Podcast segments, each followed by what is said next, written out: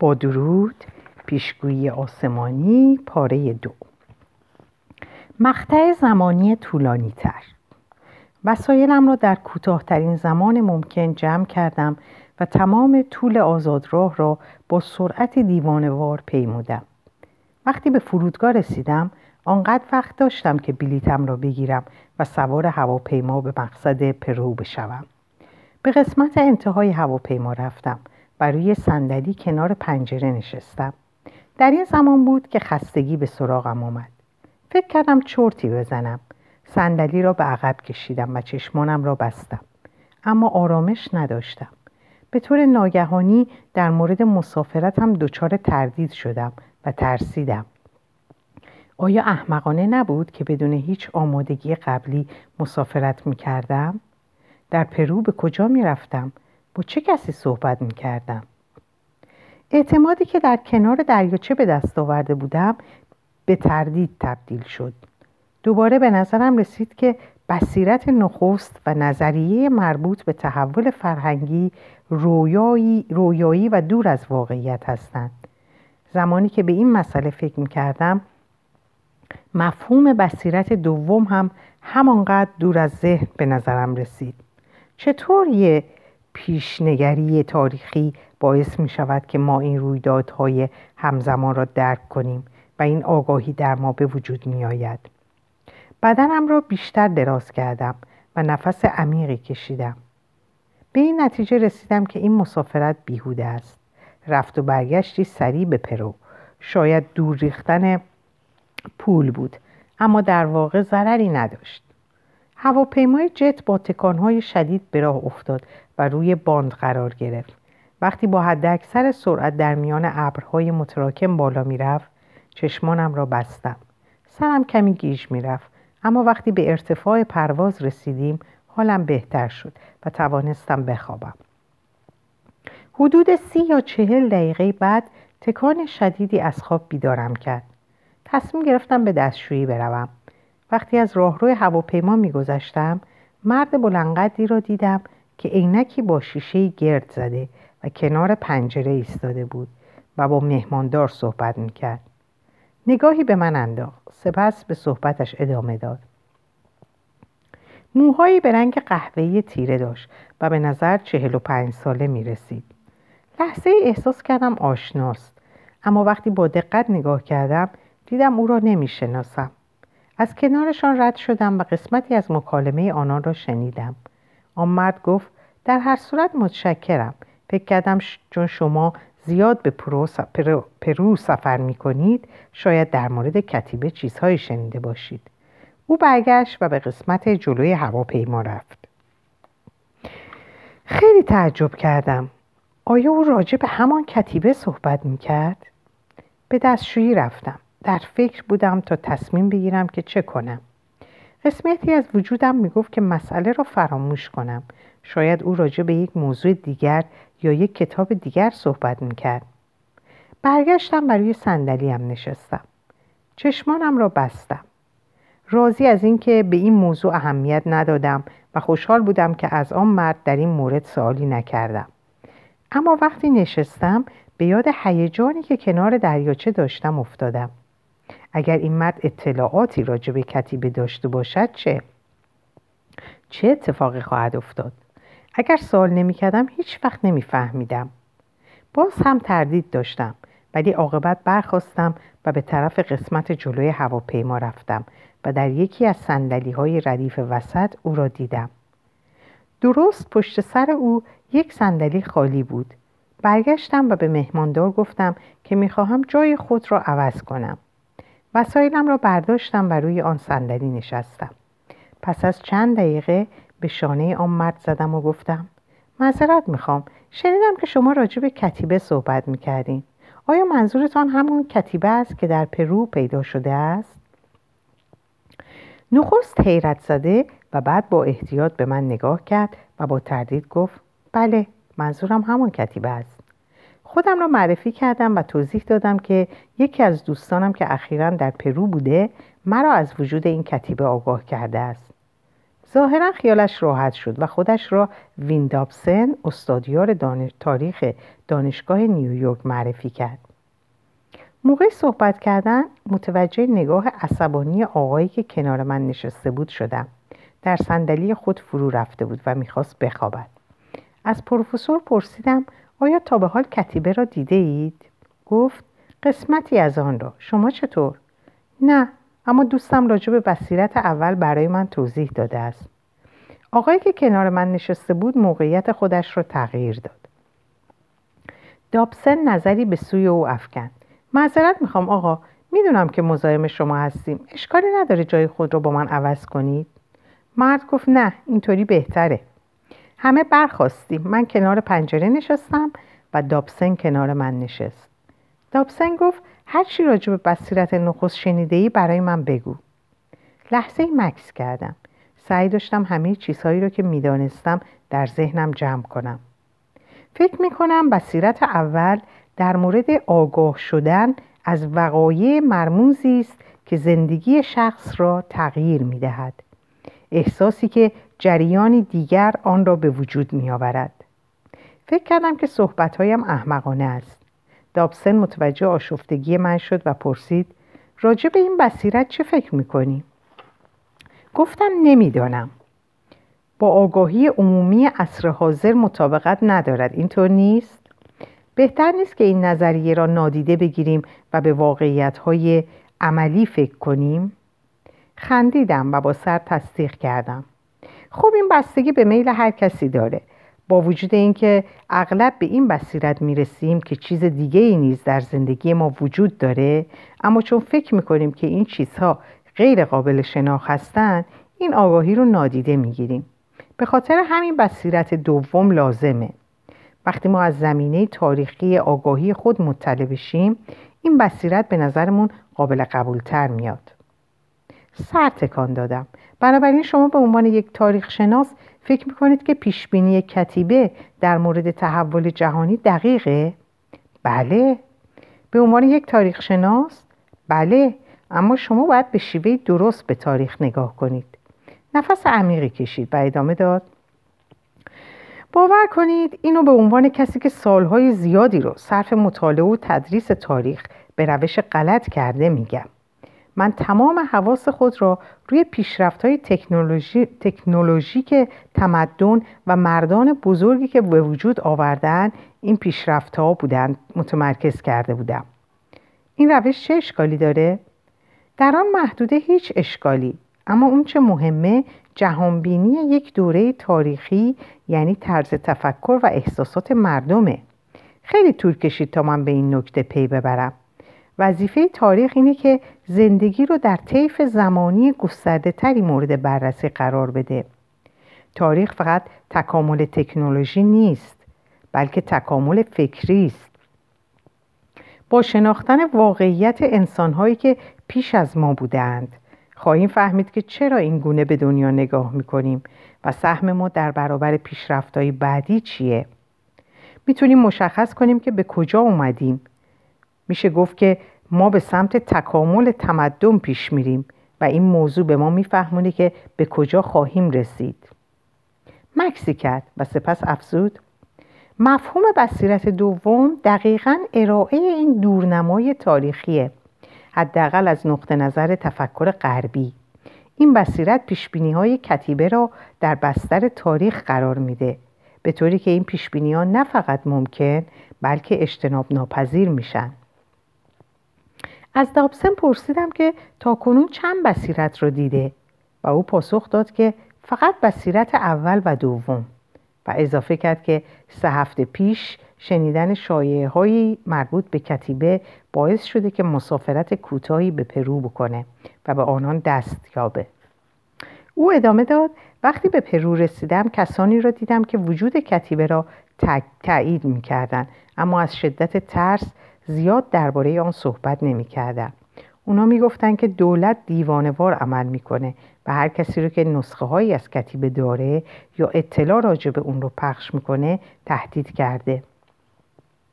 حالتی جدی به خود گرفت. منم ترسیدم. کمی بعد مستخدم هتل به من گفت کشیشی را می‌شناسه که اغلب راجع به کتیبه صحبت می‌کنه. گفت کشیش با کوشش های دولت در جهت سرکوبی این کتیبه مبارزه می‌کنه. دیگه نتونستم صبر کنم و به اقامتگاهی که کشیش بیشتر وقتش رو اونجا میگذروند رفتم. فکر کنم قیافم تعجب زده شد چون دابسن پرسید چی شده؟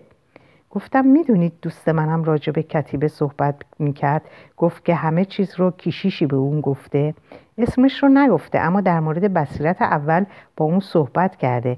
قرار بود که اونها بازم با یکدیگر ملاقات کنن اما اون کیشیش ناپدید شده بود.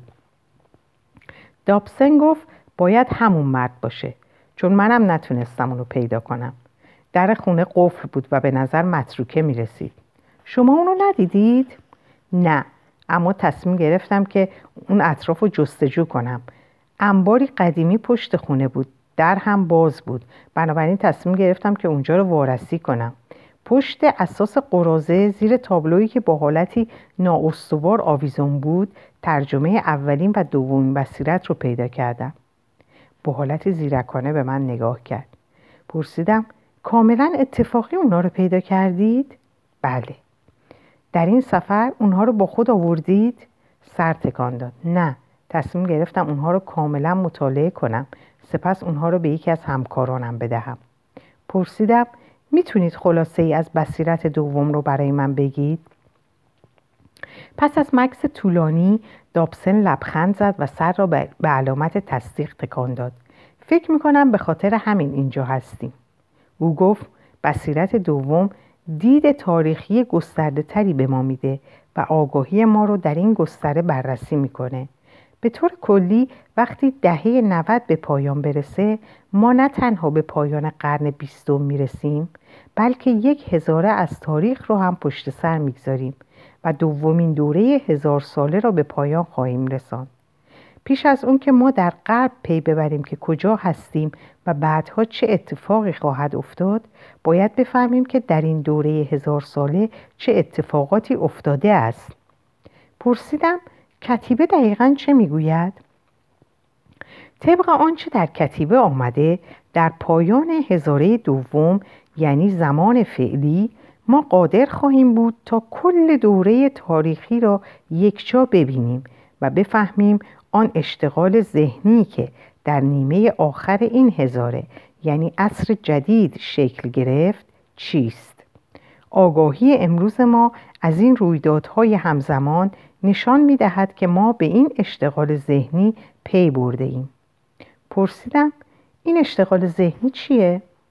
او نیم لبخندی شیطنت به من زد. آیا تو حاضری که این هزاره تکرار شه؟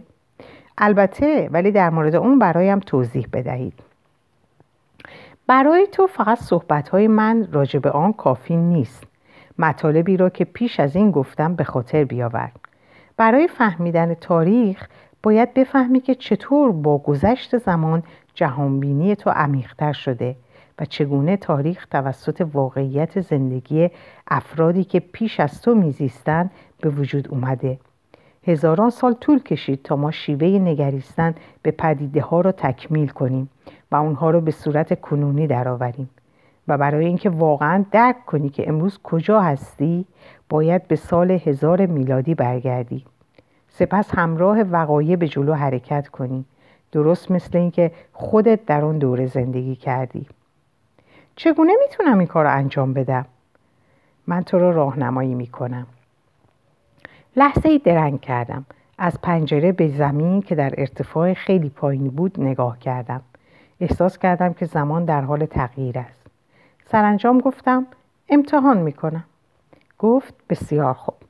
تصور کن که در هزار هزارم میلادی هستی زمانی که ما آن را قرون وسطا مینامیم نخستین چیزی که باید بدانی این است که واقعیت این دوره را رهبران قدرتمند کلیسا تعریف می کنند.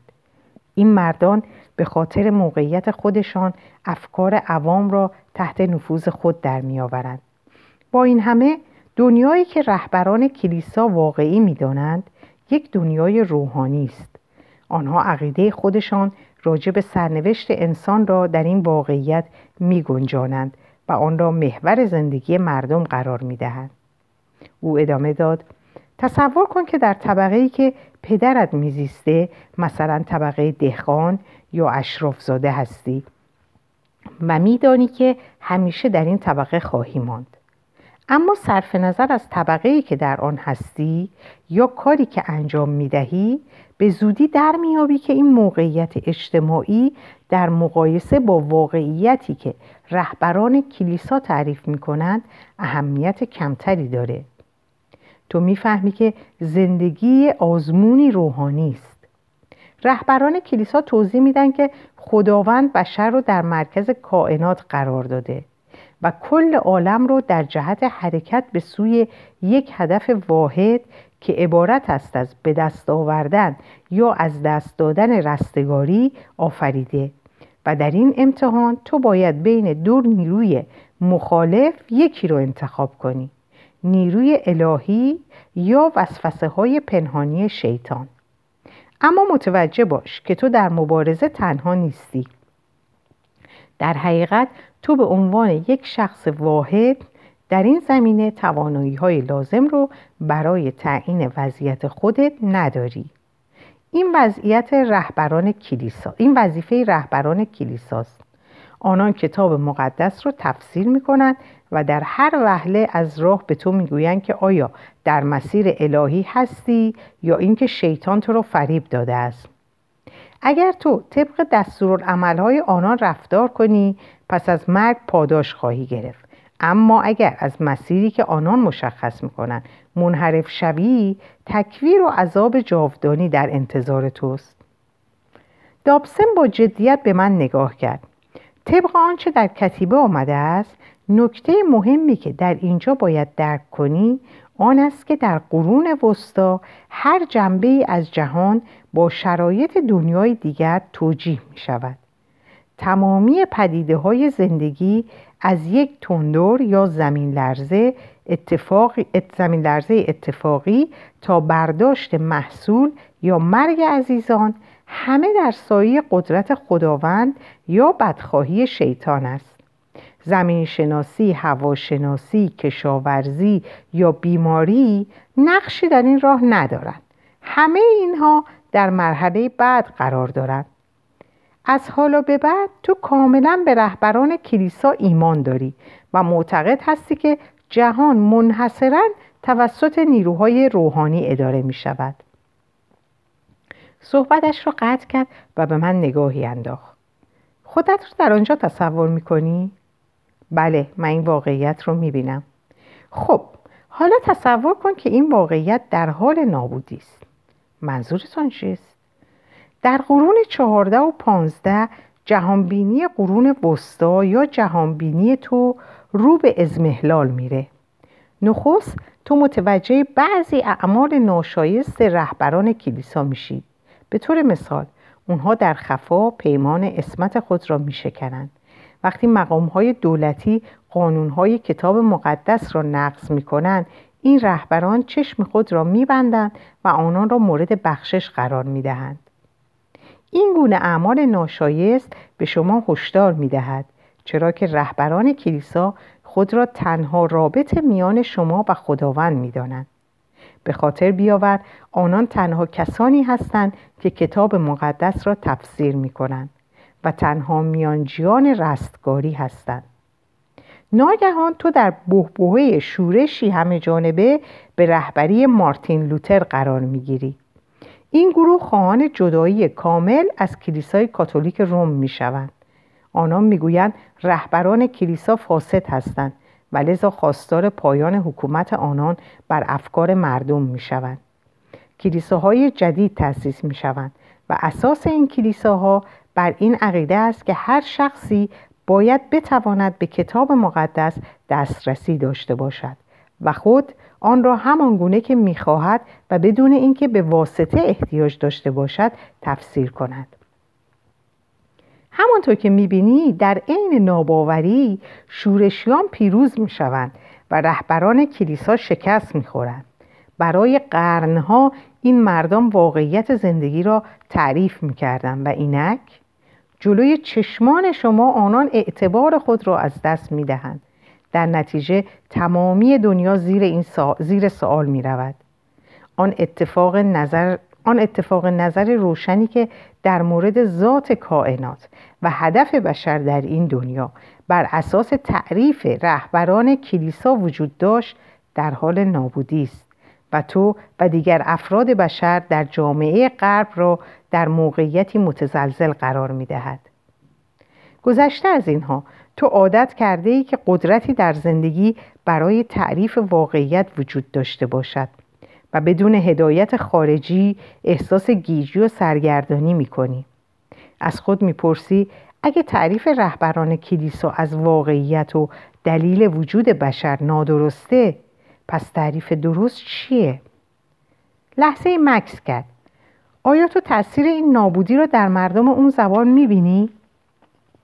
گفتم فکر می‌کنم موقعیتی نااستوار دارند. حداقل باید گفت نااستواری در همه زمینه ها یک تغییر عظیم یک طرز تفکر قدیمی مورد اعتراض قرار گرفته است. در حقیقت در پایان سال 1600 میلادی منجمین ستاره شناسان ثابت کردند که خورشید و ستارگان برخلاف عقیده کلیسا به دور زمین نمیچرخند. زمین فقط سیاره کوچک است که به دور خورشید یکی از میلیاردها ستاره های کهکشان میچرخد. به طرف من خم شد. این مسئله خیلی مهمه. بشر موقعیت خود را به عنوان مرکز کائنات از دست میده. تاثیر این امر رو می‌بینی؟ اینک وقتی هوا گیاهان یا مرگ ناگهانی کسی رو می‌بینی احساس عجز و سردرگمی غریبی می‌کنی. در گذشته ممکن بود خداوند یا شیطان را مسئول این کار بدانی. اما زمانی که جهانبینی قرون وسطا از بین می رود قطعیت هم از بین می رود حالا تمامی باورهای تو به خصوص ذات خداوند و رابطه تو با او احتیاج به تعریف جدید دارد. او ادامه داد با این آگاهی عصر جدید آغاز می شود روح دموکراسی به وجود می آید و همگان از حکومت کلیسا و سلطنت سلب اطمینان می کنند. تفسیر کائنات که بر پایه حدس و گمان یا ایمان به نوشته های مقدس بود خود به خود اعتبارشان را از دست می دهند. اما با وجود اینکه این قطعیت از بین رفته ما نمی‌خواهیم این خطر را قبول کنیم که گروه جدیدی مثل رهبران کلیسا واقعیت رو آنطور که می‌خوان تعریف کنند. اگه تو اونجا بودی در ایجاد یک روش علمی جدید شرکت می‌کردی. منظورتان چیست؟ خندید. تو به این کائنات گسترده و ناشناخته نگاه می‌کردی و مثل متفکران آن زمان عقیده داشتی که ما نیاز به روشی قابل قبول برای همگان داریم. راهی که دنیای خودمان را به گونه اصولی بشناسیم و تو این راه جدید تو این راه جدید کشف واقعیت رو روش علمی مینامیدی. روشی که جز بررسی چگونگی اعمال کائنات نیست. تو به نتیجه رسیدی و سپس این نتیجه را به دیگران ارائه کردی تا ببینی که آیا با تو موافقند یا خیر. ادامه داد سپس کسانی را که از روش های علمی آگاه بودند برای کشف کائنات آماده کردی و مأموریت تاریخیشان را به آنان اعلام نمودی. به ناشناخته های این مکان و چگونگی کار آنها پی ببرید و دریابید که منظور از زندگی در این جهان چیست. تو فهمیدی که دیگر به کائنات تحت فرمان خداوند و در نتیجه به ذات خداوند ایمان نداری. اما احساس کردی که روشی داری. یک روش مورد قبول همگان که طی آن به ماهیت هر چیزی که در اطرافت قرار دادد شامل خداوند و هدف حقیقی از وجود بشر در این دنیا پی ببری. بنابراین تو این دانشمندان را معمور می کنی تا ماهیت حقیقی بشر را کشف کنند و به تو گزارش دهند. مکس کرد و نگاهی به من انداخت. در کتیبه آمده است که ما در این زمان شروع به شکل دادن این اشتغال ذهنی کرده ایم. ما این دانشمندان را معمور کردیم تا تعریف کاملی از وجود بشر ارائه دهند. اما پیچیدگی کائنات به حدی است که آنان نتوانستند این مأموریت را به سرعت انجام دهند. این اشتغال ذهنی چه بوده است؟ دوباره خودت را در آن زمان تصور کن. وقتی روش علمی نتوانست تصویری از خداوند ارائه دهد و هدف بشر را در این سیاره تعریف کند عدم قطعیت و بیمعنایی فرهنگ غرب را عمیقا تحت تاثیر قرار داد. پس ما نیاز داشتیم تا زمانی که به سوالاتمان پاسخ داده شود کار دیگری انجام بدهیم. ما به راه حلی که به نظر منطقی می آمد دست یافتیم. به یکدیگر نگاه کردیم و پرسیدیم خب چرا حالا که هنوز دانشمندان به موقعیت روحانی ما پی نبرده اند و چرا در این زمان انتظار در این دنیا مستقر نشویم؟ به طور قطع ما آنقدر آموخته ایم که این دنیای جدید را به نفع خود اداره کنیم. بنابراین چرا در این مدت آنقدر کار نکنیم تا معیارهای زندگیمان را بالا ببریم و حس امنیت را در جهان به وجود آوریم؟ به من نگاهی کرد و نیشخندی زد. این کاری است که ما انجام دادیم. چهار قرن پیش ما با فکر غلبه بر زمین با بکارگیری منابع موجود و با تسلط بر همه امور در جهت بهبود وضع زندگی در این دنیا احساس گمشدگی را از خود دور کردیم. اینک با نزدیک شدن به پایان هزاره می توانیم آنچه اتفاق افتاده است ببینیم. این طرز تفکر به تدریج به یک اشتغال ذهنی تبدیل شد. ما کاملا خودمان را وقف ایجاد یک امنیت دنیوی کردیم. یعنی امنیتی اقتصادی تا آن را جایگزین امنیت معنوی که آن را از دست داده ایم کنیم. این مسئله که ما چرا زنده هستیم و از نظر روحانی در این دنیا چه میگذرد کم کم کنار زده و به طور کامل سرکوب شد. با جدیت به من نگاه کرد و گفت تفکر ما برای ایجاد زندگی راحتتر رشد یافت تا احساس تکامل و انگیزهای برای زیستن را در ما به وجود آورد. ما به تدریج و از روی نظم و ترتیب سؤال اصلی خودمان را فراموش کردیم. ما فراموش کردیم که هنوز نمی‌دانیم برای چه زندگی می کنیم از پنجره به بیرون نگاه کردم. در ارتفاع خیلی پایینی شهر بزرگی را می دیدم. از مسیر پرواز حد زدم که باید اورالاندو در ایالات فلوریدا باشد. طرح هندسی کوچه ها و خیابان ها شکل های منظم و طراحی شده ساخت دست بشر توجه مرا جلب کرد. با دقت به دابسن نگاه کردم. چشمانش را بسته و گوی خوابیده بود. مدت یک ساعت راجع به بصیرت دوم برای من صحبت کرده بود. پس از آن نهار خورده بودیم و من درباره شارلین و علت مسافرت به پرو برای او توضیح داده بودم پس از همه اینها دلم می‌خواست به ابرا نگاه کنم و به آنچه او گفته بود بیاندیشم در همان لحظه در حالی که خوابالوده به من نگاه می‌کرد ناگهان پرسید خب چی فکر می‌کنی؟ آیا مفهوم بصیرت دوم را فهمیدی؟ مطمئن نیستم با سر به مسافرین دیگر اشاره کرد احساس نمی کنی که دورنمای روشنتری از جهان بشریت داری؟ می بینی چطور ذهن همه مشغول شده است؟ این دورنما خیلی چیزها را روشن می کند. چه تعداد از کسانی را که می‌شناسی در کارشان غرق شده اند؟ چه تعداد دچار تردید هستند یا بیماری های عصبی ناشی از تنش های مکرر دارند و نمی توانند آرام باشند؟ آنان نمی توانند آرام باشند چون از روش روزمره برای سردرگمی خودشان استفاده می کنند و زندگی را به جهات تجربی محدود کردند. آنان این کار را به دلیل اجتناب از به یاد آوردن عدم اطمینان خود در مورد علت زندگی خودشان انجام می دهند.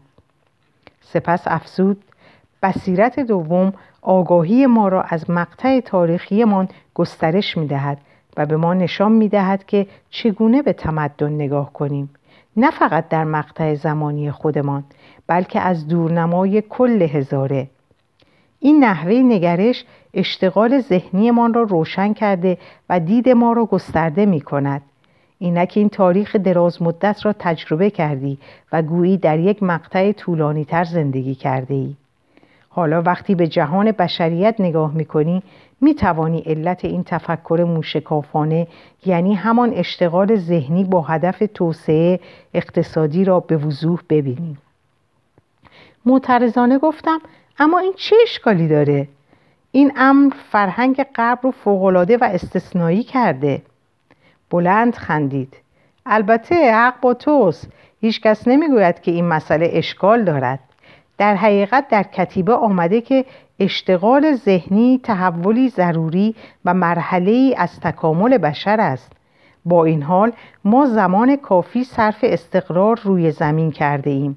حالا زمانی است که این اشتغال ذهنی را از خود دور کنیم و در مورد سوال اصلی خودمان بیاندیشیم چه واقعیت دیگری ورای حیات در این سیاره وجود دارد؟ واقعا ما چرا اینجا هستیم؟ مدت طولانی به او نگاه کردم سپس پرسیدم فکر می کنید بسیرت های دیگر این هدف را توضیح بدهند؟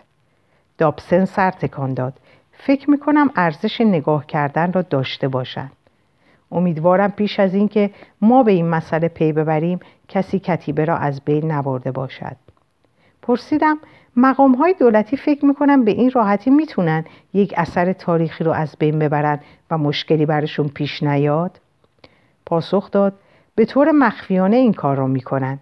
سیاست آنها این است که اصلا وجود کتیبه را انکار کنند. فکر می‌کنم جامعه علمی از قدرت بیشتری برخوردار باشه. با اطمینان به من نگاه کرد بله ما قویتر هستیم. به همین علت من به پرو برمیگردم.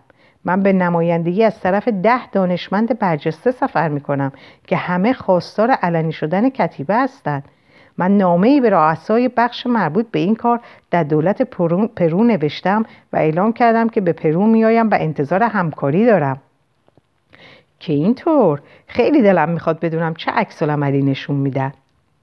احتمالا امتناع می‌کنن اما حداقل این آغازی رسمی است. رویش را برگردان و به فکر فرو رفت. من دوباره از پنجره به بیرون خیره شدم. همانطور که به پایین نگاه می کردم فکر کردم هواپیمایی که در آن نشسته ایم حاصل چهار قرن پیشرفت در تکنولوژی است. ما در مورد بکارگیری منابعی که روی زمین یافته ایم مطالب زیادی آموخته ایم چه تعداد از افراد یا بهتر بگویم چند نسل در به وجود آوردن ابزار و دانشی که ما را قادر به ساختن این هواپیما کرده است دخیل بودند چه تعداد از افراد بشر بدون اینکه سرشان را بلند کنند تمامی زندگی خود را صرف یک مرحله جزئی از این پیشرفت کردند. به طور ناگهانی احساس کردم تمام صحنه های تاریخی که دابسن و من دربارهش صحبت کرده بودیم برای من روشن شده. می توانستم تمامی هزاره را به وضوح ببینم. گویی جزئی از تاریخ زندگی من بوده است. هزاران سال پیش ما در دنیایی زندگی می کردیم که خداوند و روحانیت انسان به روشنی بیان شده بود. اما آن را از دست دادیم یا بهتر بگویم دریافتیم که چیز دیگری هم وجود دارد. به دنبال آن ما کاشفان را برای دستیابی به حقیقت واقعی معمور کردیم. زمانی که برگشتن آنان انقدر طول کشید اشتغال ذهنی با هدفی جدید و دنیوی را جایگزین آن کردیم. هدف استقرار روی زمین و تسهیل زندگی بود. ما مستقر شدیم. دریافتیم که سنگ معدنی فلزات را می‌توان زوب کرد و قطعه های کوچکتری از آن به دست آورد. ما منابع نیرو را کشف کردیم. نخست بخار سپس گاز و الکتریسیته و شکافتن هسته. ما کشاورزی و تولید انبوه را به صورت اصولی درآوردیم و اینک فروشگاه های بزرگ اجناس و شبکه های گسترده توزیع را در اختیار گرفتیم. محرک همه اینها میل به ترقی است. میل و هدف افراد به تأمین امنیت در زمان انتظار برای دستیابی به حقیقت است. ما تصمیم گرفتیم که زندگی راحتتر و لذت بخشتری را برای خود و فرزندانمان به وجود آوریم. و این اشتغال ذهنی چهارده ساله این اشتغال ذهنی چهارده ساله دنیایی را به وجود آورده است که تمام وسایل راحتی بشر در آن تهیه و تولید می شود مشکل ما این بود که تلاش همه جانبه برای فائق آمدن بر طبیعت و هرچه راحت تر کردن زندگیمان سیستم های طبیعی این سیاره را آلوده کرد و در معرض نابودی قرار داد. ما نمی توانستیم این راه را ادامه دهیم. حق با دابسن بود. بصیرت دوم کسب یک آگاهی جدید را اجتناب ناپذیر می دانست. ما به حد اعلای هدف فرهنگی خود رسیده ایم. ما در مجموع هر آنچه باید انجام داده ایم و به این ترتیب مسائلی که ذهن ما را مشغول کرده بودند از بین رفتند و چشمان ما به روی وقایع دیگری گشوده شدند. تقریبا می دیدم که حرکت قرن جدید همچنان که ما به پایان هزاره نزدیک می شویم کنتر می شود. چهارصد سال تفکر مداوم به پایان رسید. ما وسایل تأمین مادی را به وجود آوردیم. و حالا به نظر می رسد که آماده ایم در حقیقت منتظریم تا بفهمیم چرا این گونه عمل کرده ایم. در سیمای تمامی مسافران نه فقط اشتغال ذهنی آنان را می دیدم بلکه فکر کردم درخشش آگاهی را نیز می بینم. دلم می‌خواست بدانم چه تعداد از آنان متوجه رویدادهای همزمان شده بودند. در اینجا این پاره رو به پایان میرسونم شب و روز خوبی داشته باشید عزیزان و خدا نگهدارتون